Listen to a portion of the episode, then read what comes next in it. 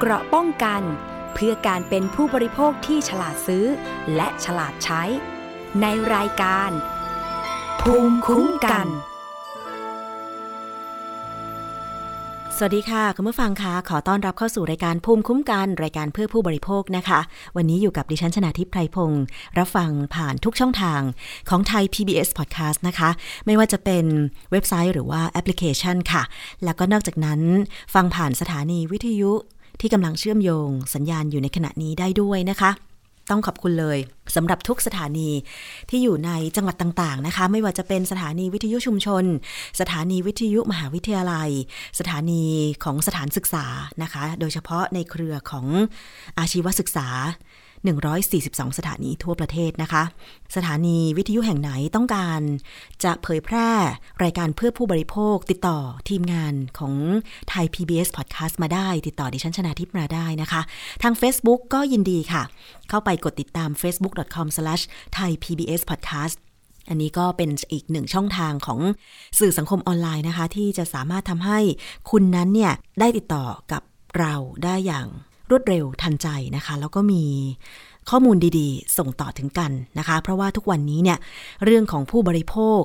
ตั้งแต่มาทำรายการภูมิคุ้มกันนะ ดิฉันคิดว่ารู้สึกปัญหาแล้วก็เรื่องต่างๆ ของผู้บริโภคมันมีมากขึ้น เมื่อก่อนเราอาจจะซื้อสินค้าผ่านร้านค้าผ่านห้างสรรพสินค้าซะเป็นส่วนใหญ่เนาะการซื้อขายออนไลน์ หรือระบบการขนส่งแบบทุกวันนี้ เช่น อยู่ที่ไหนก็สั่งซื้ออาหารได้ หรืออยู่ที่ไหนก็สามารถที่จะแบบ อย่างภาคเหนือเชียงรายอย่างเงี้ย สั่งซื้ออาหารทะเลจากนาราธิวาสจากผู้ค้าโดยตรง จากเกษตรกรโดยตรงก็ได้ เพราะว่าตอนนี้มีการขนส่งสินค้าที่มีผู้ให้บริการหลาย ๆ บริษัทนะคะ แล้วก็แข่งขันในเรื่องของบริการ การขนส่งที่รวดเร็ว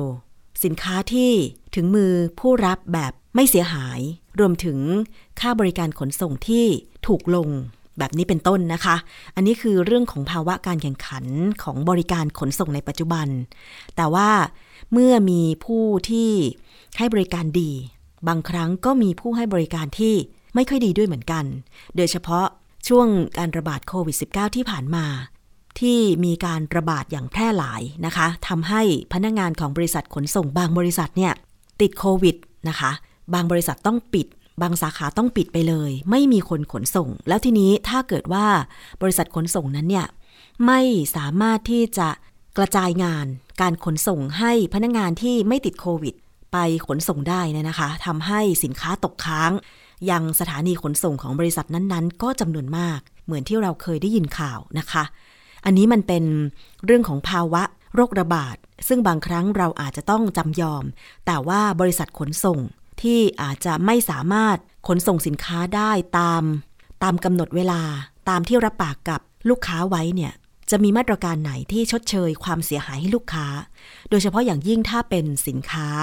อาหาร ไม่ต้องพูดถึงอาหารแห้งนะคะ ปลาร้าปลาเค็มอะไรต่างๆ อาหารสดผลไม้ก็เหมือนกันค่ะ ในช่วงของฤดูฝนเนี่ยผลไม้ จากสวนต่างๆ ออกมาเยอะนะคะ ทุเรียนมังคุดลองกอง แต่ว่าเมื่อมีการระบาดของโควิด -19 ปรากฏว่าบางคนนะคะสั่งซื้อทุเรียน สั่งซื้อมังคุดเจ็ดวันผ่านไปยังไม่ได้รับสินค้าทำให้ผลไม้นั้นเน่าก็มี ถามหาความรับผิดชอบกับบริษัทขนส่ง ก็ไม่มีใครรับผิดชอบ อันนี้เราเคยนำเสนอไปแล้ว ถึงปัญหาแล้วก็วิธีการแก้ไข แม้แต่ผู้ที่ทำงานในแวดวง คุ้มครองผู้บริโภคเอง ก็เจอปัญหานี้ด้วยเช่นกัน เพราะฉะนั้นนี่แหละ ดิฉันถึงมองว่าทุกวันนี้เนี่ยผู้บริโภคเจอเจอปัญหา เรื่องของการใช้บริการการซื้อสินค้ามากยิ่งขึ้น เพราะว่าเรามีการซื้อขายสินค้าออนไลน์ แต่ไม่เป็นไรค่ะคุณผู้ฟัง เราสามารถที่จะแก้ไขแล้วก็เรียกร้องความรับผิดชอบได้ ผู้บริโภคเองก็ต้องใส่ใจที่จะติดตาม การแก้ไขปัญหานิดหนึ่งอย่างเช่น เมื่อมีปัญหาแล้วร้องเรียนไปที่ไหนล่ะ นอกจากจะทำเรื่องร้องเรียนรวบรวมเอกสารทุกอย่าง ในการขนส่งสินค้าในการสั่งซื้อสินค้า ส่งไปยังทั้งบริษัทขนส่ง และผู้ขายแล้วเนี่ยนะคะ ถ้าเกิดไม่ได้รับการชดเชย หรือมีข้อบ่ายเบี่ยงการชดเชย ก็ยังมีหน่วยงานนะคะ อย่างเช่น ปอท กระทรวง ดิจิทัล เพื่อเศรษฐกิจและสังคมนะคะ ในการที่จะดูแลเรื่องของออนไลน์ใช่ไหมคะ แล้วก็นอกจากนั้นยังมีสำนักงงานคณะกรรมการ คุ้มครองผู้บริโภคหรือสคบมีสภาองค์กรของผู้บริโภคที่จัดตั้งขึ้นตามกฎหมาย มีมูลนิธิเพื่อผู้บริโภค ซึ่งเป็นเอกชนทำงานด้านคุ้มครองผู้บริโภคมาหลายสิบปี ถ้าเป็นปัญหาทางด้านของการโทรคมนาคมนะคะหรือว่าสื่อ อันนี้ก็จะมีหน่วยงานอย่างสำนักงาน กสทช ในการดูแล ซึ่งก็มีปัญหาอีกเยอะมากเลย นะคะ เพราะฉะนั้นเนี่ยติดตามกันให้ดีๆค่ะ ถ้าภัยมันมาทางออนไลน์ บางทีการหาคนทำผิดมาลงโทษหรือเรียกร้องการชดเชยเยียวยาความเสียหายให้แก่ผู้บริโภคเนี่ยมันอาจจะต้องใช้หลากหลายวิธี ใช้ช่องทางการร้องเรียนหลาย ๆ ช่องทาง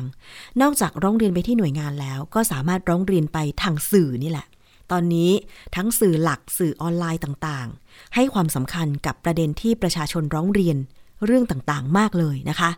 แล้วมักจะได้ผลดีด้วย อย่างเช่นที่ผ่านมามีการร้องเรียนเกี่ยวกับการประกันภัย เจอจ่ายจบ เจอจ่ายจบโควิด -19 เนี่ยนะคะ ที่เราทราบปัญหากันก็คือว่า มีผู้ซื้อประกันภัยเจอจ่ายจบ หรือความคุ้มครองด้าน การรักษาพยาบาล กรณีติดเชื้อโควิด -19 ทำหนังสือทำเรื่องเคลมประกันเพื่อขอรับการชดเชยเยียวยากับบริษัทประกันที่ตัวเองได้ซื้อประกันภัยไว้ แต่กลับไม่ได้รับค่าสินไหมทดแทน ซึ่งตอนนี้มีหลักๆที่กลายเป็นเรื่องร้องเรียนแล้วก็เหมือนจะเป็นวาระแห่งชาติไปนะคะ กับ 2 บริษัทก็คือเอเชียประกันภัย แล้วก็เดอะวันประกันภัย มีความคืบหน้าล่าสุดนะคะ คุณผู้ฟังว่าทาง รัฐมนตรีว่าการกระทรวงการคลังค่ะ มีคำสั่งเพิกถอนใบอนุญาตการประกอบธุรกิจ ประกันวินาศภัยของบริษัทเดวันประกันภัยแล้วนะคะ เรื่องนี้ได้รับการเปิดเผยจากดร สุทธิพลทวีชัยการ เลขาธิการ คณะกรรมการกำกับ และส่งเสริมการประกอบธุรกิจประกันภัย หรือคอปพบอกว่ารัฐมนตรีว่าการกระทรวงการคลังค่ะ มีคำสั่งกระทรวงการคลังเลขที่ 2423ทับ2564 ลงวันที่ 13 ธันวาคม 2564 ให้เพิกถอนใบอนุญาตการประกอบธุรกิจ บริษัทประกันวินาศภัย คือบริษัทเดอะวันประกันภัยจำกัดมหาชน แล้วตั้งแต่วันที่ 13 ธันวาคม 2564 เป็นต้นไปค่ะ การเพิกถอนใบอนุญาตการประกอบธุรกิจประกันวินาศภัยครั้งนี้ เป็นมาตรการที่จำเป็นอย่างยิ่ง ที่จะคุ้มครองสิทธิประโยชน์ของประชาชนนะคะ โดยสำนักงานคอปพอได้ดำเนินการตามขั้นตอนและกระบวนการต่างๆ ภายใต้ข้อเท็จจริง และข้อกฎหมาย เพื่อคุ้มครองสิทธิประโยชน์ของประชาชนผู้ออกประกันภัยเป็นสำคัญ พร้อมทั้งขอชี้แจงข้อเท็จจริง ข้อกฎหมาย และเหตุประกอบการที่เกี่ยวข้องนำมาสู่การเพิกถอนใบอนุญาตบริษัทเดวันประกันภัยนะคะ ก็คือปรากฏหลักฐานที่ทำให้ประชาชนเดือดร้อนดังนี้ค่ะคุณผู้ฟัง ตามที่ปรากฏหลักฐานต่อนายทะเบียนว่าบริษัทเดวันประกันภัยจำกัดมหาชน มีฐานะการเงินไม่มั่นคง โดยมีหนี้สินเกินกว่าทรัพย์สิน จัดสรรทรัพย์สินหนุนหลังไม่เพียงพอตามที่กฎหมายกำหนด มีสินทรัพย์สภาพคล่องไม่เพียงพอสำหรับการเรียกร้องค่าสินใหม่ทดแทน และปรากฏว่าอัตราส่วนความเพียงพอของเงินกองทุนต่ำกว่าเกณฑ์ที่กฎหมายกำหนดนะคะ รวมทั้งปรากฏว่า บริษัทไม่มีเจตนาที่จะแก้ไขฐานะการเงินของบริษัททำให้ไม่สามารถมั่นใจได้ว่า บริษัทมีความสามารถในการชำระหนี้ตามภาระผูกพันที่มีต่อผู้เอาประกันภัยหรือประชาชนได้ มีการจ่ายค่าสินไหมทดแทนล่าช้า อันเข้าข่ายเป็นการฝ่าฝืนหรือไม่ปฏิบัติตามประกาศการประวิงการจ่ายค่าสินไหมทดแทน และ ยังคงมีจำนวนค่าสินไหม่ทดแทนคงค้างจำนวนมาก รวมทั้งมีการปิดทำการโดยไม่มีเหตุผล และไม่ได้ขออนุญาตจากนายทะเบียน จึงเป็นกรณีที่บริษัท มีฐานะหรือการดำเนินการอยู่ในลักษณะ อันอาจเป็นเหตุให้เกิดความเสียหายแก่ผู้เอาประกันภัย หรือประชาชนได้ เป็นเหตุให้นายทะเบียนนะคะมีความเห็นชอบของบอร์ดคอปพอ มีคำสั่งตามมาตรา 52 วรรคหนึ่งแห่งพระราชบัญญัติประกันวินาศภัย พุทธศักราช 2535 และที่แก้ไขเพิ่มเติม สั่งให้บริษัทหยุดรับประกันวินาศภัยเป็นการชั่วคราว และแก้ไขฐานะ และการดำเนินการตามที่นายทะเบียนกำหนด อันนี้ก็คือ มีประกาศไปก่อนหน้านั้นนะคะ ให้หยุดรับทำประกันภัยรายใหม่นะคะแล้วก็มีคำสั่งให้ มีการชดเชยเยียวยาความเสียหายกับผู้เอาประกันภัยที่ทำเรื่องเคลมประกันไปแล้วนะคะ สองก็คือว่าสำนักงงานคอปพอเนี่ยได้เข้าไปควบคุมธุรกรรมการเงินเพื่อให้มั่นใจ ได้ว่าระหว่างที่มีคำสั่งดังกล่าว จะไม่มีการโยกย้ายทรัพย์สิน หรือมีการกระทำใด ๆ ที่อาจก่อให้เกิดความเสียหายต่อผู้เอาประกันภัย และประชาชน นอกจากนี้นะคะยังได้ดำเนินการเร่งรัดให้บริษัท จ่ายค่าสินไหม เป็นผลตั้งแต่วันที่ 2 ถึง 13 ธันวาคม 2564 ที่ผ่านมา สามารถเร่งเคลียร์ค่าสินไหมทดแทน และคืนเบี้ยประกัน ให้ผู้เอาประกันภัยไได้กว่า 31,201 ราย เป็นเงินกว่า 109.22 ล้านบาท โดยก่อนมีคำสั่งตามมาตรา 52 สามารถเร่งให้บริษัทจ่ายค่าสินไหม่ทดแทนให้ผู้เอาประกันภัยได้กว่า 29,000 ราย รวมถึงกรณีที่มีการร้องเรียน ณ ศูนย์รับเรื่องร้องเรียนประกันภัยโควิด -19 ก็สามารถเคลมประกันให้ผู้เอาประกันภัยรวมเป็นเงินนะคะ 2,435 ล้านบาท แต่ว่าต่อมาปรากฏหลักฐานว่า บริษัทไม่ได้ปฏิบัติตามเงื่อนไขที่นายทะเบียนคอปพอกำหนด หากรอให้ครบกำหนดเวลาที่กำหนด อาจก่อให้เกิดความเสียหายต่อผู้เอาประกันภัยหรือประชาชนค่ะ ทางสำนักงงานคอปพอโดยมติบอร์ดคอปพอครั้งที่ 14ทับ2564 จึงได้เสนอความเห็นต่อรัฐมนตรีว่าการกระทรวงการคลัง เพื่อพิจารณามีคำสั่งเพิกถอนใบอนุญาต การประกอบธุรกิจประกันวินาศภัยของบริษัทเดอะวันประกันภัยจำกัดมหาชนนะคะ ซึ่งต่อมาก็มีการพิจารณาเรื่องการดำเนินการภายในบริษัท ก็พบว่าบริษัทเดอะวันประกันภัยเนี่ยมีหนี้สินเกินกว่าทรัพย์สิน จัดสรรเงินสำรองตามมาตรา 23 และจัดสรรทรัพย์สินหนุนหลัง ตามมาตรา 27ทับ4ไม่เพียงพอตามที่กฎหมายกำหนด มีสินทรัพย์สภาพคล่องไม่เพียงพอต่อการเรียกร้องค่าสินไหมทดแทน มีอัตราส่วนความเพียงพอของเงินกองทุน ไม่เพียงพอตามที่กฎหมายกำหนด แสดงให้เห็นว่าบริษัทมีฐานะการเงินไม่มั่นคง และไม่เพียงพอต่อภาระผูกพัน มีการประวิงการจ่ายค่าสินไหมทดแทนที่ต้องจ่าย โดยไม่มีเหตุอันสมควร อันเป็นการกระทำที่ฝ่าฝืนบทบัญญัติแห่งกฎหมายหลายประการ จึงเห็นได้ว่าบริษัทเดวันประกันภัยไม่มีความสามารถและความพร้อมที่จะรับประกันภัย และประกอบธุรกิจประกันภัยได้อีกต่อไปนะคะ ถ้าให้ประกอบธุรกิจประกันภัยต่อไป จะทำให้เกิดความเสียหายต่อประชาชนหรือผู้เอาประกันภัย ตลอดจนความน่าเชื่อถือของธุรกิจประกันภัยนะคะ ดังนั้นจึงต้องมีการออกคำสั่ง ให้เพิกถอนใบอนุญาต การประกอบธุรกิจประกันวินาศภัย ของบริษัทเดวันประกันภัยจำกัดมหาชน ตั้งแต่ 13 ธันวาคม 2564 เป็นต้นไป โดยหากบริษัทไม่เห็นด้วยกับคำสั่งนี้ มีสิทธิเสนอคำฟ้องต่อศาลปกครองกลาง ภายใน 90 วัน นับแต่วันที่ได้รับคำสั่งค่ะ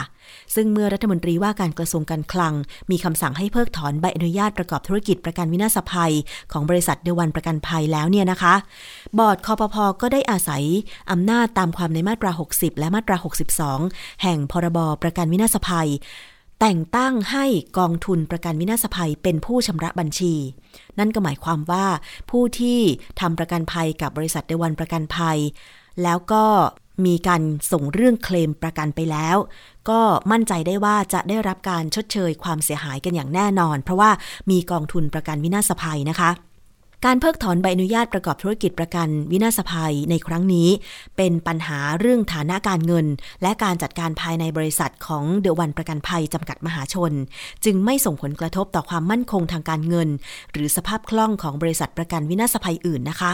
หรือธุรกิจประกันภัยในภาพรวมอันนี้คอปพอก็ยืนยันว่า ธุรกิจประกันภัยในภาพรวมเนี่ยไม่สะเทือนแน่นอนนะคะ อันนี้เป็นปัญหาเฉพาะบริษัทเดวันประกันภัยจำกัดมหาชนเท่านั้น ทั้งนี้ค่ะคอปพอได้เตรียมมาตรการที่จะช่วยเหลือผู้เอาประกันภัย เพื่อรองรับไม่ให้ผู้เอาประกันภัย ได้รับผลกระทบไว้แล้ว ดังต่อไปนี้นะคะ คุณผู้ฟัง ข้อแรกก็คือ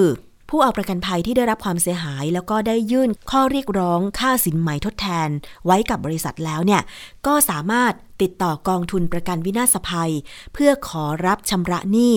โดยกองทุนประกันวินาศภัยจะเข้ารับช่วง จ่ายค่าสินไหมทดแทน ตามที่ได้รับการอนุมัติค่าสินไหมทดแทนแล้ว หมายความว่า ท่านที่อาจจะทำประกันภัยในแบบเจอจ่ายจบโควิด -19 ค่ารักษาพยาบาลกรณี ติดโควิด -19 หรือ การ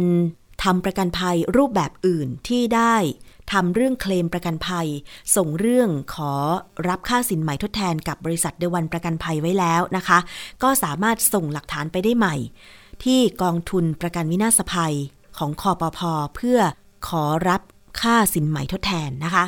ผู้เอาประกันภัยที่ได้รับความเสียหายแล้ว และยังไม่ได้ยื่นเรียกร้องค่าสินไหมทดแทนไว้กับบริษัท สามารถยื่นเรียกร้องค่าสินไหมทดแทน จากกองทุนประกันวินาศภัย โดยกองทุนประกันวินาศภัยจะพิจารณาค่าสินไหมทดแทน ตามเงื่อนไขของกรมธรรม์ประกันภัย อันนี้ถึงแม้ว่าไม่ได้ยื่น แต่ความเสียหายเกิดขึ้นแล้วนะคะ ติดโควิดไปแล้ว รถชนไปแล้ว หรืออะไรก็ตาม แต่ยังไม่ได้ยื่น เอกสารเคลมประกันต่อบริษัทเดวันประกันภัยเนี่ยนะคะ ให้ไปยื่นที่กองทุนประกันวินาศภัยของคอปพแล้วกองทุนประกันวินาศภัยจะพิจารณาจ่ายค่าสินใหม่ทดแทนตามเงื่อนไขของกรมธรรม์นั้นๆนะคะ 3 ก็คือผู้ถือกรมธรรม์ประกันภัยทุกประเภทของบริษัทเดอะวันประกันภัยจำกัดมหาชน สามารถที่จะดำเนินการในส่วนของกรมธรรม์ประกันภัยดังต่อไปนี้ค่ะ 1 ก็คือ ถ้าเลือกที่จะขอรับคืนเบี้ยประกันภัยที่เหลือจากกองทุนประกันวินาศภัย โดยกองทุนประกันวินาศภัยจะคืนเบี้ยประกันภัย ให้ตามส่วนระยะเวลาความคุ้มครองที่เหลืออยู่ อันนี้ก็ย่อมได้นะคะคือ อาจจะพิจารณาว่าฉันจะไม่ทำฉันจะไม่ถือกรมธรรม์ของบริษัทเดวันประกันภัยต่อละ อันนี้จะไปขอคืนเบี้ยประกันภัย ในแบบต่างๆ คืนได้นะคะ จากกองทุนประกันวินาศภัยของคอปพอค่ะ อีกทางเลือกหนึ่งนะคะ ก็คือนำเบี้ยประกันภัยที่จะได้รับคืน ไปใช้แทนเงินสด ในการเลือกซื้อประกันภัย จากบริษัทประกันวินาศภัย บริษัทประกันชีวิตที่เข้าร่วมโครงการได้ทุกประเภท ของกรมการประกันภัยนะคะอันนี้คือฉันจะขอเงินคืนก็ได้ หรือฉันจะเอาส่วนต่าง เป็นเงินสดตรงเนี้ยไปซื้อประกันวินาศภัย ประกันชีวิตกับบริษัทประกันภัยอื่น ๆ ก็ย่อมได้นะคะ แล้วนอกจากนั้นค่ะมาตรการรองรับที่คอปพกำหนดไว้สำหรับผู้ที่ถือกรมธรรม์ของบริษัทเดวันประกันภัยจำกัดมหาชนนะคะ ก็คือว่าผู้ถือกรมธรรม์ประกันภัยของเดวันประกันภัย ที่ให้ความคุ้มครองโรคติดเชื้อไวรัสโคโรนา 2019 หรือโควิด -19 สามารถนำเบี้ยประกันภัยไปซื้อความคุ้มครอง โรคติดเชื้อไวรัสโคโรนา 2019 จากบริษัททิพยะประกันภัยจำกัดมหาชน ซึ่งจะให้ความคุ้มครองเฉพาะภาวะโคม่า ในวงเงินความคุ้มครอง 3 0 0 0 0 0 บาท เบี้ยประกันภัย 300 บาท หรือนำเบี้ยประกันภัยไปซื้อความคุ้มครอง กับบริษัทประกันวินาศภัย และบริษัทประกันชีวิตที่เข้าร่วมโครงการ โดยจะได้ส่วนลดเบี้ยประกันภัยเพิ่มอีก 10%ของกรมธรรม์ใหม่ แต่ไม่เกิน 500 บาท ยกเว้นกรมธรรม์ประกันภัยที่ให้ความคุ้มครอง โรคติดเชื้อ ไวรัสโคโรนา 2019 ของบริษัททิพยประกันภัยจำกัดมหาชน และกรมธรรม์ประกันภัยรถภาคบังคับหรือพรบ อันนี้ก็แล้วแต่ผู้บริโภคเลยนะคะสำหรับผู้ที่ได้ซื้อประกันภัยโควิด -19 กับบริษัทเดวันประกันภัยจำกัดมหาชนไว้ จะใช้ทางเลือกนี้ก็ได้นะคะ และนอกจากนั้นค่ะใครที่มีปัญหา ไม่รู้จะหาทางออกอย่างไร หรือยื่นเรื่องไปแล้วมันล่าช้า ไปติดต่อการเคลมประกันได้ เพราะว่าสำนักงงานคอปพอนะคะ ได้จัดตั้งศูนย์ให้คำแนะนำรับเรื่องร้องเรียน และอำนวยความสะดวกให้สำหรับ การขอรับชำระหนี้ รวมถึงการสนับสนุนบุคลากรในการรับคำขอรับชำระหนี้ ทั้งที่สำนักงงานคอปพอส่วนกลางก็คือที่ถนนรัชดาพิเศษกและสำนักงงานคอปพอส่วนภูมิภาคทั่วประเทศ เพื่อให้บริการผู้ออกประกันภัยและประชาชน ให้เป็นไปอย่างรวดเร็วและทั่วถึงนะคะ อันนี้สามารถสอบถามเพิ่มเติมนะคะสำหรับกองทุนประกันวินาศภัย ทางสายด่วนของคอปพอเรื่องการไปติดต่อสำนักงานของกองทุนประกันวินาศภัยคอปพอนะคะ หมายเลขโทรศัพท์ค่ะ 027911444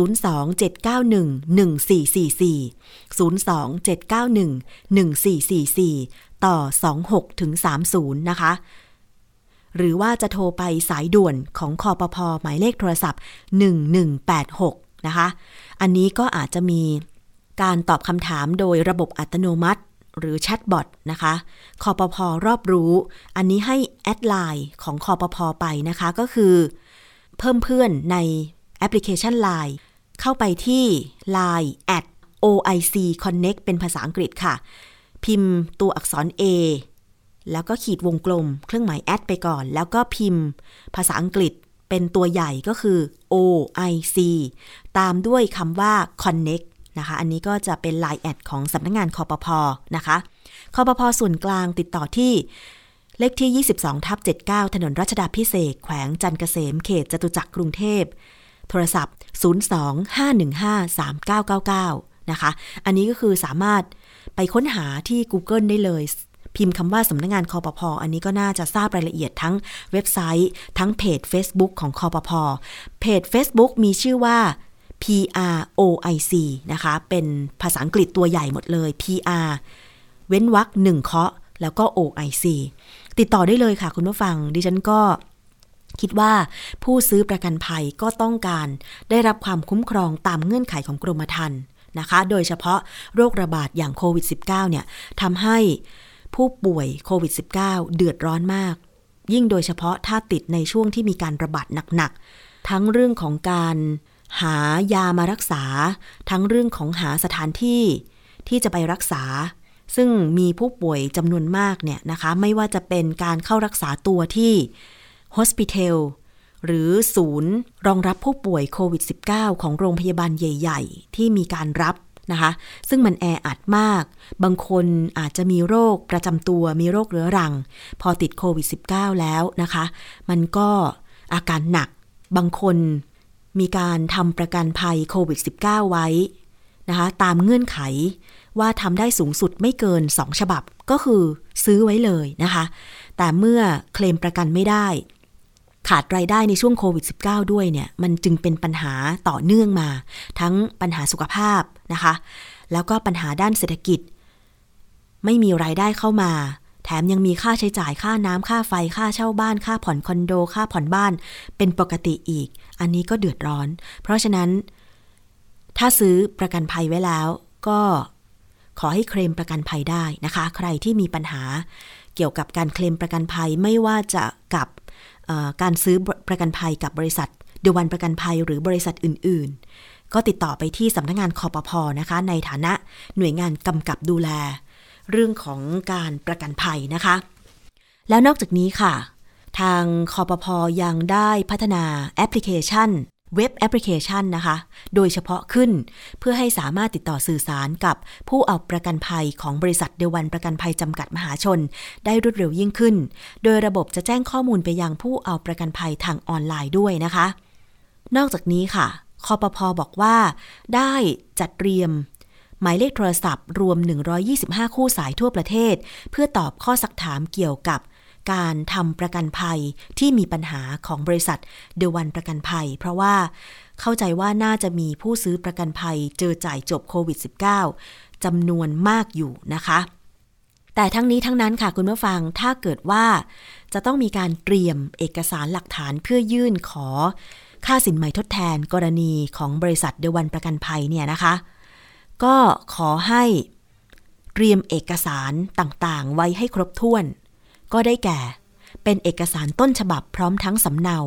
นะคะจำนวนสองชุด ประกอบการยื่นขอรับชำระหนี้นะคะ ได้แก่ กรมธรรม์ประกันภัย 2. บัตรประจำตัวประชาชน 3. ใบเคลมประกัน ใบนัดชำระหนี้หรือเอกสารอื่นใด ที่แสดงถึงมูลหนี้นะคะ และ 4 ก็คือ หนังสือรับรองการจดทะเบียนนิติบุคคล กรณีเป็นบริษัทนิติบุคคลนะคะ และหากเป็นเจ้าหนี้อื่นที่ไม่ใช่เจ้าหนี้ตามสัญญาประกันภัย ให้นำเอกสารแสดงความเป็นเจ้าหนี้ ต้นฉบับพร้อมทั้งสำเนาจำนวนหนึ่งชุด ประกอบการยื่นขอรับเอกสารด้วยนะคะ คุณผู้ฟัง ติดต่อสอบถามรายละเอียดต่างๆ ไปได้ที่คอปพอนะคะ หมายเลขโทรศัพท์ 1186 หรือเพจ Facebook PROIC แล้วก็หมายเลขโทรศัพท์นะคะ 02 791 1444 ต่อ 26ถึง30 และ 02 515 3999 ค่ะ ส่วนท่านที่อาจจะซื้อประกันรูปแบบอื่นกับบริษัทเดวันประกันภัยจำกัดมหาชน เช่น ซื้อประกันภัยรถยนต์ไว้นะคะ ก็มีปัญหาแล้วเหมือนกัน แล้วก็มาร้องเรียนที่ไทย PBS ด้วยนะคะ กรณีรถคันที่เอาประกันกับบริษัทเดวันประกันภัยจำกัดมหาชน และถ้าเกิดเหตุการณ์รถชนนะคะ หรืออุบัติเหตุหลังวันที่ 13 ธันวาคม 2564 ซึ่งบริษัทเดวันประกันภัยจำกัดมหาชน ถูกเพิกถอนใบอนุญาตการประกอบธุรกิจประกันภัยไปแล้ว ถ้ารถคันเอาประกันภัยกับบริษัทเป็นฝ่ายถูก ให้ไปเรียกค่าเสียหาย หรือจัดซ่อมกับอู่ บริษัทประกันภัยที่รับประกันภัยฝ่ายผิด คือถ้าเราเป็นฝ่ายถูกนะ แล้วซื้อประกันรถยนต์กับเดวันประกันภัย ให้ไปเรียกค่าเสียหายหรือจัดซ่อมกับอู่ของบริษัทประกันภัยที่เป็นฝ่ายผิด ก็คือคู่กรณีที่เป็นฝ่ายผิด แต่หากเราซื้อบริษัทกับซื้อประกันภัยรถยนต์กับเดวันประกันภัย แล้วเป็นฝ่ายผิด ผู้เอาประกันต้องสำรองจ่ายค่าซ่อมรถไปก่อนนะคะหลังจากนั้นให้ไปเรียกร้องหรือขอรับชำระหนี้คืน จากกองทุนประกันวินาศภัย ในฐานะผู้ชำระบัญชีต่อไป เราถ้าเป็นฝ่ายผิดแล้วซื้อประกันรถยนต์กับเดวันประกันภัย แล้วเกิดอุบัติเหตุ หลังวันที่ 13 ธันวาคม 2564 ถ้าเป็นฝ่ายผิดต้องจ่ายสำรองเงินค่าซ่อม ของรถตัวเองของรถคู่กรณีไปก่อน แล้วเก็บหลักฐานใบเสร็จต่างๆ จากอู่เนี่ยนะคะ ไปขอรับหนี้คืนจากกองทุนประกันวินาศภัย คอปพอต่อไปนะคะ หากมีข้อสงสัยสอบถามไปได้เพิ่มเติมที่สายด่วนคอปพอค่ะ 1186 นะคะ 1186 มีคำถามที่หลายคนสงสัยนะคะ เรื่องของประกันภัยรถยนต์นี่ก็สำคัญ เพราะว่าตอนนี้สถิติอุบัติเหตุก็ไม่ได้ลดลงเลย แล้วถ้ายิ่งไปซื้อประกันภัยกับบริษัทประกันภัยที่ถูกเพิกถอนใบอนุญาตประกอบธุรกิจไปแล้ว หมายความว่าไม่มีฐานะทางกฎหมาย ไม่สามารถที่จะดำเนินการธุรกิจต่อไปได้เนี่ย มันก็เป็นภาวะเครียดของผู้ที่เอาประกันภัยด้วยเหมือนกันนะคะ อันนี้คอปพอก็เข้ามาช่วยในการแก้ไขปัญหานะคะ อาจจะมีความล่าช้าหรืออาจจะมีขั้นตอนต่างๆ เนี่ยเพิ่มมากขึ้น คงจะต้องเขาเรียกว่าทำใจในการที่จะดำเนินการนิดหนึ่ง อาจจะต้องเสียเวลาเพิ่มมากขึ้น อันนี้ก็ต้องยอม เพราะไม่เช่นนั้นแล้วเนี่ย เราจะไม่สามารถที่จะเรียกร้องความเสียหาย การชดเชยเยียวยาได้นะคะ คุณผู้ฟัง มันเป็นเหตุที่หลายคนนะคะ ก็ไม่คิดว่ามันจะเกิดแบบนี้ แต่ว่าภาวะโรคระบาดเนี่ย มันเป็นเหตุที่ไม่สามารถคาดการอะไรได้เลยจริง ๆ เป็นข้อมูล เป็นอุทาหรณ์สำหรับการประกอบธุรกิจประกันภัยจริง ๆ นะคะว่า การลงทุนสำรวจตลาด หรือผู้ลงทุนธุรกิจทางด้านประกันภัยแบบเนี้ย ควรที่จะต้องศึกษาข้อมูลกันให้ถ่องแท้ว่า ควรที่จะออกผลิตภัณฑ์ ขออนุญาตออกผลิตภัณฑ์ประกันภัยแบบไหน ถึงจะสามารถสร้างความน่าเชื่อถือ การคุ้มครองเยียวยา ผู้เอาประกันภัยได้โดยไม่เกิดความเสียหายแล้วต้องล้มแบบนี้นะคะ อันนี้เขาเรียกว่าบริษัทประกันภัยล้มเลยทีเดียวแหละนะคะ แต่ว่าในภาพรวมของธุรกิจประกันภัยในเมืองไทย ยังไม่เสียหาย เพราะว่าบริษัทประกันภัยอื่น ๆ ยังมีฐานะที่มั่นคงอยู่ อันนี้ก็ให้ความมั่นใจผู้เอาประกันภัยได้นะคะ คุณผู้ฟัง เอาละค่ะ มาติดตามอีกเรื่องหนึ่งเกี่ยวกับรถโดยสาร สาธารณะ มีเวทีเสวนาเกิดขึ้นเมื่อ 11 ธันวาคม 2564 ที่ผ่านมาที่จังหวัดขอนแก่น มีเวทีสัมมนาชื่อว่าทำไมขนส่งสาธารณะไทยไม่ดีขึ้นสักที สะท้อนปัญหาและข้อเสนอของหน่วยงานและผู้ที่เป็นแวดวง การขนส่งสาธารณะ ทั้งผู้ประกอบการรถขนส่งสาธารณะ การเก็บตัวอย่าง การวิจัยปัญหาของผู้โดยสาร รถสาธารณะว่ามีอะไรบ้าง ถึงแม้ว่าจะไปเก็บในภาคอีสานในจังหวัดขอนแก่น แต่ก็มีข้อเสนอในภาพรวมเพื่อให้ระบบขนส่งสาธารณะของไทยเนี่ยดีขึ้นนะคะคุณผู้ฟัง ซึ่งดิฉันจะขอนำความคิดเห็นบางส่วน มานำเสนอคุณผู้ฟังนะคะไปฟังเสียงของทางด้าน คุณอนุวัตรพรมมาเป็นนักวิจัยและก็ตัวแทนของผู้บริโภคนะคะ นำปัญหาของผู้บริโภคที่ได้ไปทำสำรวจมาว่ามีอะไรบ้างเกี่ยวกับระบบขนส่งสาธารณะของไทยค่ะ จากการเก็บข้อมูลเนี่ยเสียงสะท้อนจากผู้ใช้บริการผู้โดยสารเนี่ยหลักๆ มี 3 ประเด็นนะครับ ประเด็นแรกก็คือเรื่องของอ่าเป็นภาพเรื่องของเวลาครับเวลาที่ต้องใช้ในการเดินทาง คือบางบางพื้นที่เนี่ยจำนวนเที่ยวรถของสายนั้นๆคือค่อนข้างน้อย ความถี่น้อยครับ บางเส้นทางเนี่ยมีรถโดยสารเพียงคันเดียวที่ออกมาจากหมู่บ้าน ก็จะออกมาในตอนเช้าแล้วก็กลับเข้าไปในตอนช่วงบ่ายครับ ซึ่งอันนี้ก็จะเป็นเรื่องของคนที่เดินทางมาทำธุระในตัวจังหวัดเนี่ยบางคนก็จะใช้เวลาทั้งวันในการเดินทาง เพียงเพื่อมาทำธุระประมาณ 30 นาทีทีหรือครึ่งชั่วโมง ส่วนใหญ่ก็จะเป็นการมาหาหมอที่โรงพยาบาล แล้วก็มาการทำธุระในส่วนราชการนะครับ อีกเรื่องก็เป็นเรื่องของการรอรถนานนะครับ ซึ่งจุดจอดก็ไม่เอื้อให้เหมาะแก่การรอรถ อันนี้ก็จะเป็นปัญหาสำหรับผู้โดยสารนะครับในส่วนของเรื่องค่าใช้จ่ายเนี่ยบางคนก็การเดินทางหลายต่อนะครับจากจากหมู่บ้านออกมาปากทางมาถนนใหญ่จากถนนใหญ่เข้ามาตัวอำเภอ จากตัวอำเภอเข้ามา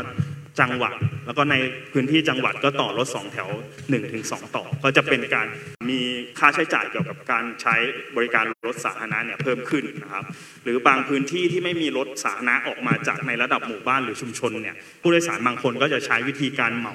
เหมารถเพื่อมาขึ้นรถที่อำเภอหรือที่ปากซอยที่เป็นถนนใหญ่ อันนี้ก็เป็นส่วนที่เพิ่มค่าใช้จ่ายให้กับผู้โดยสารนะครับอีกอันเป็นเรื่องของคุณภาพคุณภาพทั้งในส่วนของ รถโดยสารนะครับ ที่บางบางคันหรือบางเที่ยว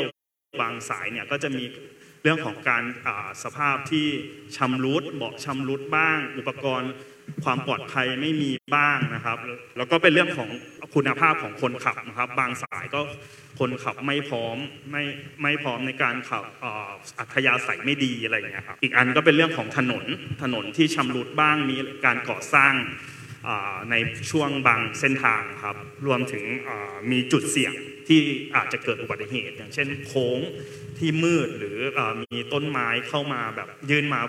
ที่ถนนอะไรอย่างเงี้ยครับอันนี้ก็จะเป็นภาพรวมของเสียงสะท้อนจากผู้โดยสารที่เราเก็บได้นะครับเป็นเรื่องหลักๆ ทีนี้ข้อเสนอแนะจากในส่วนของผู้โดยสารเนี่ยจะมี 4 ประเด็นนะครับหลักนะครับ แล้วก็คิดว่าเป็นเรื่องที่สำคัญหนึ่งคือผู้โดยสารก็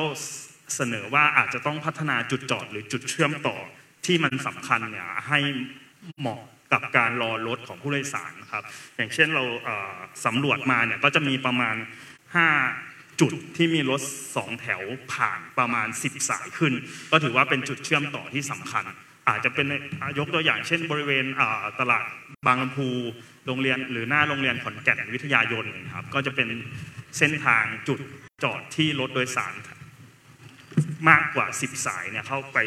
จอดนะครับแล้วก็มีผู้ใช้บริการเยอะ แต่กลับกันในในในสภาพของจุดจอดเนี่ยกับเป็นแบบริมฟุตบาทแล้วก็มีไม่มีที่นั่ง แล้วก็ยังมีคนที่สัญจรใช้ฟุตบาทสัญจรรวมถึงมีแผงร้านค้าแผงลอยตั้ง ซึ่งก็ไม่เหมาะกับการที่แบบผู้โดยสารจะไปรอรถโดยสารด้วยซ้ำครับ อีกเรื่องเป็นของเรื่องข้อมูลการเดินทางครับ ก็เสนอว่าอาจจะมีจำเป็นต้องมีป้ายมีรายละเอียดข้อมูลการเดินทางสำหรับผู้ที่ใช้เดินทางรถแผนผังการเดินทางของรถแต่ละสายจุดจอดจุดเชื่อมต่อเราจะไปที่นั่นจะมีต้องต่อรถกี่สายสายไหนไปที่นั่นบ้างอะไรอย่างเงี้ยครับแล้วก็อัตราค่าโดยสาร หรือตารางเวลาเดินรถที่ชัดเจนสำหรับรถระหว่างจังหวัดหรือระหว่างอำเภอครับอีกอันเนี่ยมีข้อเสนอเรื่องว่าอาจจะจำเป็นต้องใช้แบบบคสหนึ่งตรงนี้ครับเป็น ฮับในการที่ให้รถสองแถวเนี่ยสามารถทุกสายเนี่ยเข้ามาเป็นจุดเชื่อมต่อ โดยอาจจะไม่ใช่เป็นลักษณะของจุดจอดที่แบบถาวร แต่เป็นจุดจอดชั่วคราวที่ผ่านมาแล้วก็มีคนขึ้นแล้วก็ลงแล้วก็ขับออกไปอะไรเงี้ยครับเพื่อแบบสามารถเป็นทับในการเชื่อมต่อของรถสองแถวทุกสายครับอีกอันมีเสนอว่าอาจจะเพิ่มจุดจอด หรือจุดเชื่อมต่อในระดับที่เป็นแบบขนาดกลางในอีกสามมุมเมืองที่ที่เหลือ คือเรามีขนบคสสามที่ตรงฝั่งที่จะออกไปบ้านไผ่นะครับ ก็อาจจะอีก 3 เส้นทาง อย่างเช่น ฝั่งชุมแพน้ำพอง แล้วก็ฝั่งไปเชียงยืนนะครับ อาจจะมีแบบสถานีบริการเล็กๆ ขนาดกลางที่แบบเป็นจุดฮับให้คนที่มาจากต่างอำเภอหรือต่างจังหวัดเนี่ยแล้วก็จะทำธุระในฝั่งนั้นๆเนี่ยได้ลง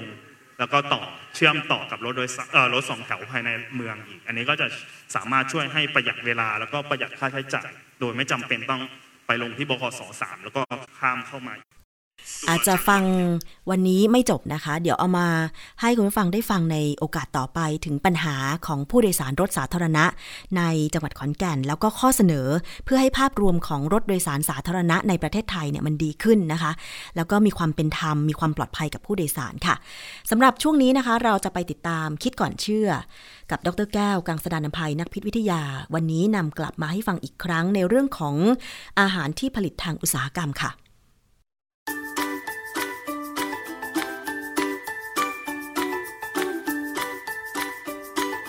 ช่วง คิดก่อนเชื่อพ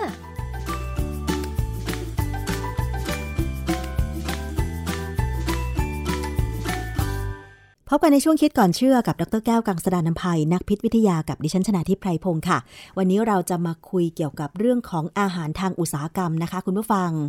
ปัจจุบันนี้ค่ะ เรากินอาหารจากการผลิตจากโรงงานอุตสาหกรรมกันเยอะขึ้น สังเกตไหมคะว่า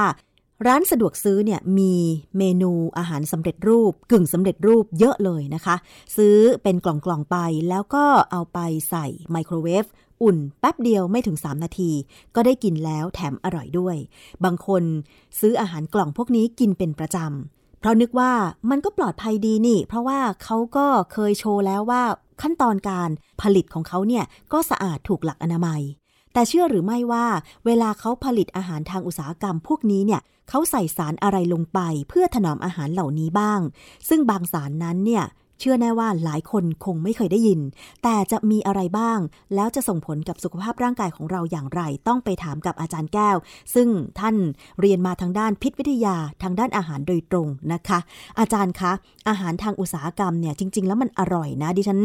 ก็กินเหมือนกันนานๆกินทีนะคะ อาจารย์ ความจริงกับคุณกินบ่อย คุณไม่ได้กินนานๆหรอกเพราะว่าอาหารอุตสาหกรรมเนี่ย มันคือทุกอย่างที่เราเข้าไปในซูเปอร์มาร์เก็ตพอเราเห็นทุกอย่างที่วางอยู่บนชั้นอะอันนั้นเป็นอาหารอุตสาหกรรมทั้งนั้นเลย แต่ถ้าเป็นอาหารกล่องอย่างร้านสะดวกซื้อ ก็กินมีเมนูที่ชอบอยู่บ้างเช่น ผัดซีอิ๊วอย่างนี้ แต่เมนูอื่นก็ไม่กินนะอันนั้นเป็นอาหารที่เขาทำแบบ TV dinner เขาเรียก TV dinner นะ คือแช่แข็งให้เราไปอุ่นกินค่ะแต่อาหารอุตสาหกรรมจริง ๆ มันรวมไปถึง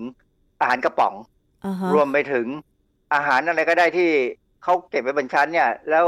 เขาก็สามารถที่จะอยู่ได้นานพอสมควรค่ะนะส่วนมากอาหารพวกนี้ก็จะบอกวันผลิตหรือวันหมดอายุอะไรแบบแบบนี้นะค่ะเหตุที่เขาบอกวันหมดอายุ เพราะว่าบางครั้งเนี่ยสารอาหารบางอย่างมันเสื่อมสภาพลง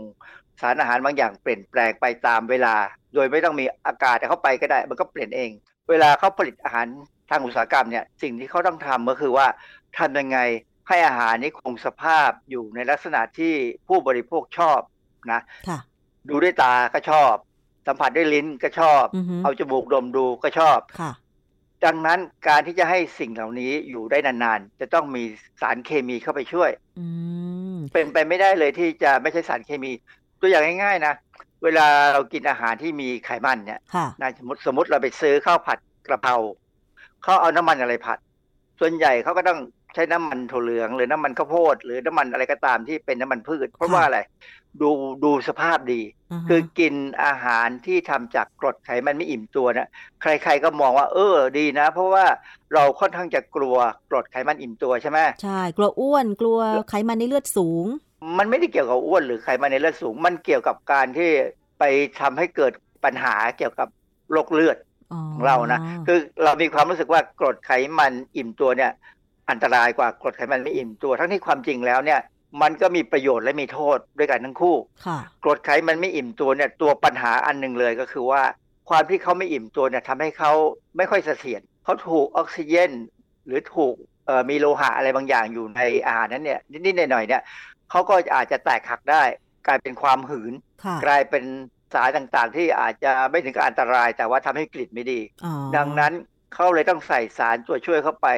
กรณีของไขมันเนี่ยเขาจะใส่สารกันหืนลงไปอ๋อสารกันหืนก็มีตั้งหลายอย่าง แต่มีบางอย่างเนี่ยก็เป็นสารที่เขาใช้กันมากค่ะจริงๆแล้วเนี่ยในปริมาณของสารเจือปนในอาหารที่มีการใช้มากที่สุดในโลกเนี่ยสารกันหืนเนี่ยใช้มากที่สุดนะเหรอคะเพราะว่าอาหารส่วนใหญ่มันจะหืนง่าย คือความเข้าใจของผู้บริโภคอย่างดิฉันเนี่ยเข้าใจว่าเอ่อสารให้รสเค็ม หรือว่าสารกันบูดซะมากกว่าที่ใช้มาก แต่จริงๆไม่ใช่เหรอคะ สารกันหืนต่างหากที่ใช้มากเหรอคะอาจารย์เออสารกันหืนนี่ใช้มากกว่า เพราะว่าบางครั้งเนี่ยอาหารบางอย่างไม่จำเป็นต้องเค็มก็ไม่ต้องใส่เกลือนะอืมพวกพวกขนมแบบอย่างกรณีอย่างเช่นบิสกิตเงี้ยหรือขนมปังกรอบเงี้ยส่วนใหญ่จะมีน้ำมันอยู่ ซึ่งเขาจะต้องใช้ preservative คือสารกันหืนเนี่ยเข้าไปช่วย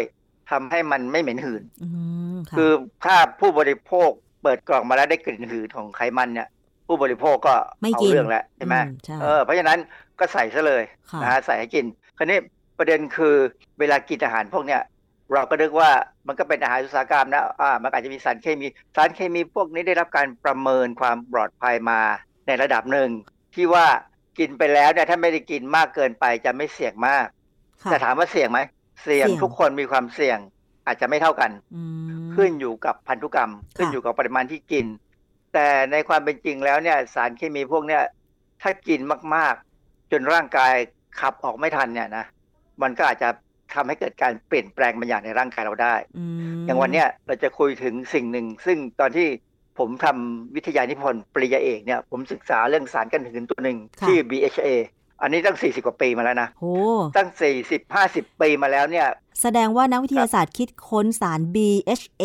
สารกันหืนเนี่ยได้มานานมาก แสดงว่าก็ต้องมีการใช้มานานแล้วสิคะผู้ใช้มานาน ใช้มานานเจ็ดแปดสิบปีแล้ว แล้วก็มีคนศึกสนใจศึกษาเรื่องนี้มาหกสิบเจ็ดสิบปีแล้วเหมือนกัน คือพอเริ่มต้นมีการใช้ในอาหารเนี่ย นักพิษวิทยาก็จะเริ่มมองว่ามันมีปัญหาไหมค่ะ คือความจริงสารพวกนี้ได้รับการประเมินความปลอดภัยมาก่อนแล้วค่ะ ประเมินความเสี่ยงมาแล้วนะฮะแต่ว่าพอถึงจุดหนึ่งเนี่ยสมัยก่อนเนี่ยเมื่อสักห้าหกสิบปีเนี่ยเขาไม่ได้ประเมินว่ามันมีผลกับระบบภูมิคุ้มกันไหม เพราะว่าเทคโนโลยีหรือวิธีการทางวิทยาศาสตร์ยังไม่ถึง แต่พอมาสักประมาณมาห้าสิบปีที่แล้วเนี่ยก่อนที่ผมจะเริ่มทำวิจัยเนี่ยนะก่อนที่ผมจะไปเรียนเนี่ยเขาเริ่มสงสัยแล้วเขาก็เริ่มการศึกษาว่าไอ้สารพวกนี้มีผลกับเซลล์เม็ดเลือดขาวเราไหมค่ะขนาดก็เริ่มมีคนนั้นศึกษาแล้วก็ทำวิธีการ ซึ่งตอนที่ผมไปศึกษาเนี่ย ผมก็ใช้วิธีการหลายวิธีการเหมือนกัน แต่ว่าส่วนใหญ่เนี่ยเป็นการศึกษาในหลอดทดลองค่ะมีเหมือนกันที่เราทำกึ่งหลอดทดลอง กึ่งสัตว์ทดลองค่ะนะทำทั้งสองอย่าง แต่เราไม่สามารถทำในคนได้นะ เนื่องจากว่าเป็นเรื่องที่อันตรายแปรผลมาถึงคนค่ะโดยสารทั่วไป BHA ครับที่อาจารย์บอกว่ามีการใช้มาตั้ง 70-80 ปีเนี่ย มันทำมาจากอะไรแล้วก็เขาใส่ในอาหารประเภทไหนบ้างคะอาจารย์ สาร BHA เนี่ยเป็นสารสังเคราะห์นะสังเคราะห์มาจากพวกสารที่เราเรียกว่าเบนซีนนะทำให้มันเปลี่ยนสภาพไปเพิ่มองค์ประกอบบางอย่างเข้าไป ชื่อเต็มนะคือ butylated hydroxyanisole นะฮะถ้าเราไปดูที่กล่องอาหารเนี่ยเราจะไม่เห็นเขาเขียนเลยว่าใส่ BHA แต่เขาจะใส่คำว่า มีสารเจือปนในอาหาร E 3 2 0อ๋อนะมีหรือสามว่าสองศูนย์ E 3 2 0หรือว่า INS 3 2 0คือเมืองไทยเนี่ย เราจะใช้คำว่า INS เพราะว่ามันเป็นตัวอักษรย่อที่เจ็กฟ้าหรือองค์กรที่สังกัดสหประชาชาติเนี่ยเขาดูแล คือประเทศไทยเราเนี่ยเราควบคุมสารเจือปนในอาหารตามที่เจ็กฟ้า หรือหน่วยงานของสหประชาชาติเป็นคนกำหนด แต่ถ้าเป็นสภาสหภาพยุโรปเนี่ยนะเขาจะใช้รหัสตัว E แทน INS ซึ่งอืมส่วนใหญ่แล้วร้อยละ99เนี่ยของของทั้งสองระบบเนี่ยจะใช้รหัส เลขตัวเดียวกัน เช่น E 3 2 0ค่ะหรือ INS 3 2 0เพราะฉะตันั้วนเนี้ยขอจะงเป็นไทย BHA เวลาจะดูว่าอาหารสำเร็จรูปอาหารทางอุตสาหกรรมไหนเอ่อใส่สารกันหืนบ้างก็ต้องดูที่อักษร INS 320 ใช่ไหมคะอาจารย์ฮะส่วนใหญ่จะเป็นอย่างนั้นอือฮึถ้าเป็นอาหารจากเมืองนอกเข้ามาก็จะเป็น E 3 2 0ซะส่วนใหญ่นะอืฮะมเพราะว่าเขาถ้าเขาต้องขายยุโรปเนี่ยเขาจะใช้ของยุโรปไปคลุมไปหมดเลยอ๋อแต่นี่ประเด็นคือผู้บริโภค ใครบ้างจะรู้ ไม่รู้ เนี่ยเพิ่งรู้ เออ ถามว่าถ้าใช้ชื่อเต็มได้ไหมฉลากมันไม่พอจะให้ใส่ ใช่ฉลากเป็นเล็เรื่กองใช้มาตัวกย่อออฮึเออ เพราะฉะนั้นมันก็เป็นก็ไม่รู้จะพูดยังไงนะมันก็จำเป็นต้องทำอย่างนั้นนะนะ สาร BHA เนี่ยเขาจะใช้ในอาหารที่มีไขมัน คือมันก็มีประโยชน์นะ คือเมื่อประมาณสักหกสิบปีที่แล้วนะ มีนักวิทยาศาสตร์คนหนึ่ง ชื่อดรลีวัตเทนเบิร์ก เป็น professor อยู่ที่ University of Minnesota เนี่ย ทำวิจัยเพราะว่า BHA เนี่ย ยับยั้งการเกิดมะเร็งในสัตว์ทดลองได้อืมนะมันมันเป็นที่น่าสนใจอะคือจริงๆแล้วเนี่ยสารเจือปนในอาหารพวกสารกันหืนเนี่ยส่วนใหญ่ จะสามารถยับยั้งการเกิดมะเร็งในสัตว์ทดลองได้ ในปริมาณหนึ่งหมายความค่ะว่าถ้ากินในปริมาณที่ถูกต้องมันยับยั้งได้ค่ะนะสมัยที่ดรลีเนี่ยดรวัตเทนเบิร์กเนี่ยเขาศึกษาเนี่ยเขายังไม่ได้รู้เรื่องพวกเกี่ยวกับภูมิต้านทานเพราะสมัยนั้นสมัยเขายังไม่มีนะฮะพอต่อมาเนี่ยมีคนศึกษาเนี่ย โดยเฉพาะ BHA เนี่ยเขาไปพบว่าในโดสต่ำๆปริมาณต่ำๆเนี่ยมันสนับสนุนให้ภูมิต้านทานได้ดีค่ะกระตุ้นการทำงานของเม็ดเลือดขาว แต่พอปริมาณเพิ่มขึ้นไปอีกระดับหนึ่ง ซึ่งอาจจะเป็นเท่าตัวหรือสองเท่าตัวอะไรอย่างเงี้ยนะ มันกลับไปกดการทำงานของเม็ดเลือดขาวทำให้เม็ดเลือดขาวได้ทำงานได้น้อยลงค่ะ แล้วตอนนี้สารเจือปนในอาหารหลาย ๆ ตัวที่มีการศึกษาบ้างเนี่ย ก็มักจะอยู่ในลักษณะแบบนี้ คือปริมาณต่ำมีประโยชน์ ปริมาณสูง อาจจะเป็นอันตรายนะฮะอ๋ออย่างกรณีของ BHA เนี่ยมีงานวิจัยในปี 1977 ตีพิมพ์ในวารสาร Proceedings of the Society for Experimental Biology and Medicine บทความชื่อ Inhibitory Effect of an Antioxidant Butylated Hydroxyanisole on the Primary In Vitro Immune Response ก็คือเขาดูผลของสารตัวเนี้ย ที่ทำให้การตอบสนองต่อการกระตุ้นให้เม็ดเลือดขาวเนี่ยแต่งตัวเนี่ยต่ำลง คือปกติเนี่ยนะเวลาเราฉีดวัคซีนเนี่ย สิ่งที่เราหวังคือเม็ดเลือดขาวแบ่งตัวนะค่ะเม็ดเลือดขาวต้องแบ่งตัวมาเยอะๆ แล้วเปลี่ยนไปเป็น B เซลล์เพื่อสร้างแอนติบอดีเปลี่ยนไปเป็น T เซลล์เพื่อสร้างเซลล์ที่มันต่อสู้กับเชื้อโรคค่ะนะฮะดังนั้นเนี่ยถ้าเราพบว่า BHA เนี่ยกระตุ้นได้มันก็ดีไปค่ะแต่ถ้าคนที่กินอาหารที่มี BHA มากๆ แล้วกินเป็นประจำเป็นประจำเนี่ย อาจจะสะสมมากค่ะเพราะฉะนั้นภูมิต้านทานเขาหรือเม็ดเลือดขาวเขาอาจจะถูกกดอืมการตอบสนองต่อวัคซีนอาจจะแย่ลงค่ะ อันนี้ผมไม่รู้ อันนี้เป็นแค่สมมติฐานนะ เพราะว่าเราพบว่าหลายคนเนี่ยฉีดวัคซีนแล้วปูไม่ขึ้นอะอือฮึขึ้นน้อยมากก็อาจจะเป็นอย่างนั้นค่ะนะฮะคราวนี้มีสารตัวหนึ่งอีกที่เป็นสีเหลือง เราชื่อทาตาซีนกับอะมารานอะมารานนี่สีแดง คืออาหารที่ขายในท้องตลาดเนี่ย สีทั้งสองตัวเนี่ยเป็นสีที่อนุญาตให้ใช้ได้ค่ะปรากฏว่าการใช้เนี่ยมีใช้ทั้งอุตสาหกรรมจริงๆค่ะกับอุตสาหกรรมครัวเรือน อุตสาหกรรมครัวเรือนเนี่ยน่ากลัวตรงที่ว่าเวลาใส่สารเจือปนเนี่ยเขาใส่แบบบางทีก็ไม่ระวังนะตอนนี้นักวิจัยกรีกกลุ่มหนึ่งเนี่ยเขาเคยตีพิมพ์ผลงานวิจัยเรื่อง Immunological Study on Amaranth, Sunset Yellow and Curcumin as Food Coloring Agent in Albino Rats ในวารสาร Food and Chemical Toxicology ของปี 2010 เขาแสดงให้เห็นว่าสี tartrazine กับสี amaranth เนี่ยยับยั้งระบบภูมิคุ้มกันนะเขาศึกษาโดยใช้เม็ดเลือดขาวของคน ในขณะที่สีเคอร์คูมินหรือสีขมิ้นเนี่ยค่ะไม่มีผลเห็นไหมสีขมิ้นก็ไม่มีผลแต่อย่าไปคิดว่าขมิ้นเยอะๆ แล้วจะดีนะนั่นน่ะสิขมิ้นเยอะๆ ก็อันตรายได้เหมือนกันมีมีงานวิจัยบางเรื่องที่เราจะไม่พูดวันเนี้ยนะค่ะว่าขมิ้นเยอะๆเนี่ยกินเป็นเม็ดๆเนี่ยมีปัญหาเหมือนกันนะฮะ มีกรดตัวหนึ่งชื่อ propionic acid หรืออาจจะเป็นเกลือ ถ้าเป็นเกลือเนี่ยจะเป็นเราจะเรียกชื่อว่า propionate เอ่อรหัส E 2 8 0กรดตัวนี้เนี่ยน่าสนใจคือเขาใส่ในพวกขนมปังค่ะอ่าทุกอย่างเลยเหรอคะอาจารย์บิสกิต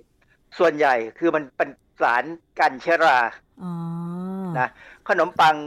ดีๆเนี่ยเขาจะบอกว่าถ้ากินไม่หมดให้ใส่ตู้เย็น หรืออาจจะบอกว่ากินไม่เกินวันนี้ เพราะว่าถ้าเกินไปแล้วราจะขึ้นได้นะฮะอันนี้ ปรากฏว่ามีผู้ป่วยในต่างประเทศนะในอันนี้ประเทศบราซิล มีความบกพร่องทางพันธุกรรมนะเราเรียกว่า propionic acidemia คือเป็นคนที่เมื่อได้รับเกลือ propionate หรือ propionic acid เนี่ยเข้าไปในร่างกายแล้วเนี่ยเขาขับออกมาไม่ได้ค่ะมันสะสมพอสะสมแล้วสิ่งที่เขาพบก็คือคนพวกนี้ติดเชื้อง่ายกว่าคนปกติ ค่ะ ติดเชื้อง่ายหมายความว่าไงหมายความว่าภูมิคุ้มกันต่ำ นักวิจัยชาวบราซิล ก็เลยตีพิมพ์บทความเรื่อง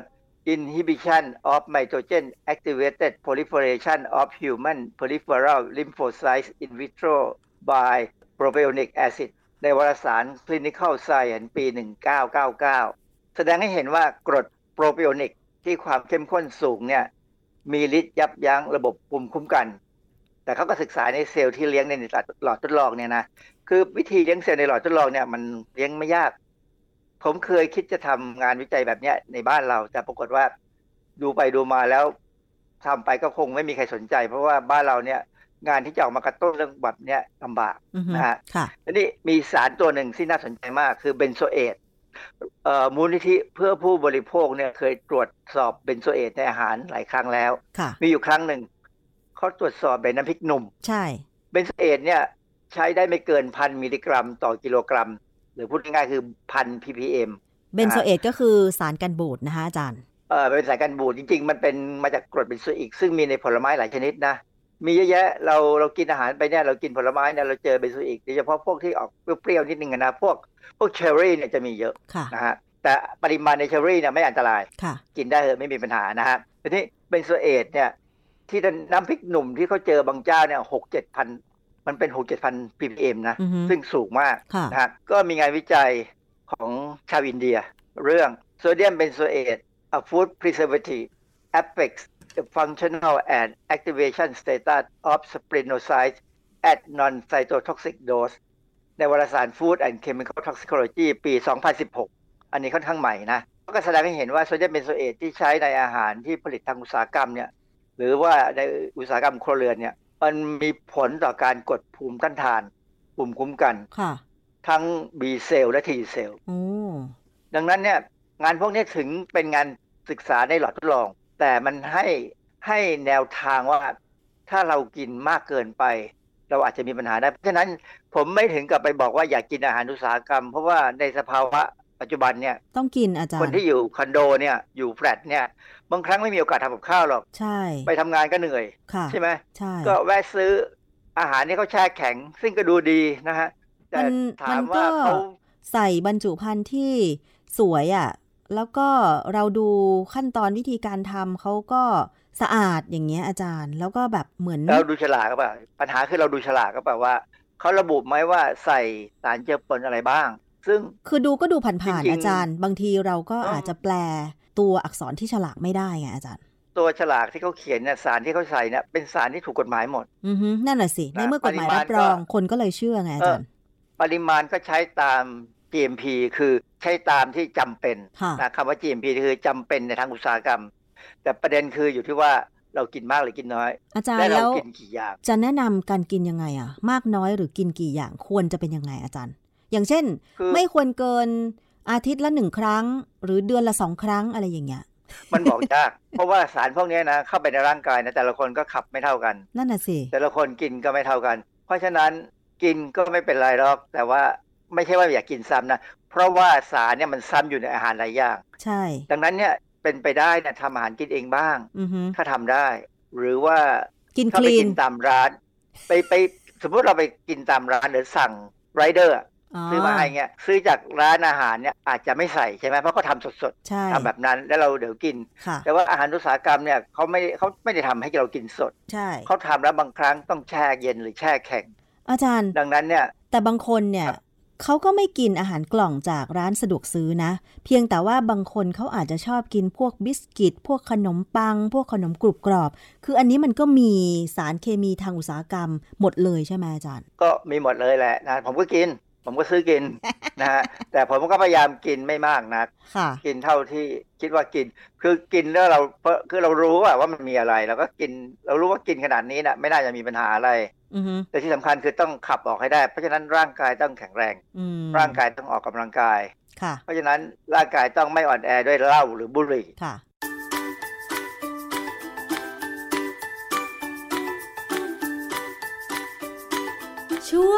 คิดก่อนเชื่อ แ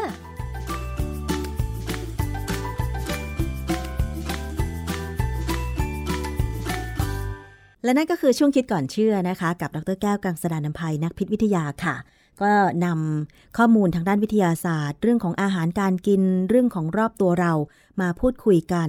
แต่ว่าก็จะมีการนำข้อมูลทางวิทยาศาสตร์ อาจจะเป็นชื่อสารต่างๆ แทรกเข้าไปบ้างนะคะ เพื่อให้เราได้รู้ที่มาที่ไป ยังไงติดตามรับฟังกันได้ ในรายการภูมิคุ้มกันรายการเพื่อผู้บริโภค วันนี้หมดเวลาลงแล้วค่ะ ขอบคุณสำหรับการติดตามรับฟัง ดิฉันชนะทิพไพรพงศ์ต้องลาไปก่อน สวัสดีค่ะ ติดตามรายการได้ที่ www.thaipbspodcast.com แอปพลิเคชัน Thai PBS Podcast หรือฟังผ่านแอปพลิเคชัน Podcast ของ iOS Google Podcast Android Podbean SoundCloud และ Spotify ติดตามความเคลื่อนไหวของรายการและแสดงความคิดเห็น โดยกดถูกใจที่ facebook.com/thaipbspodcast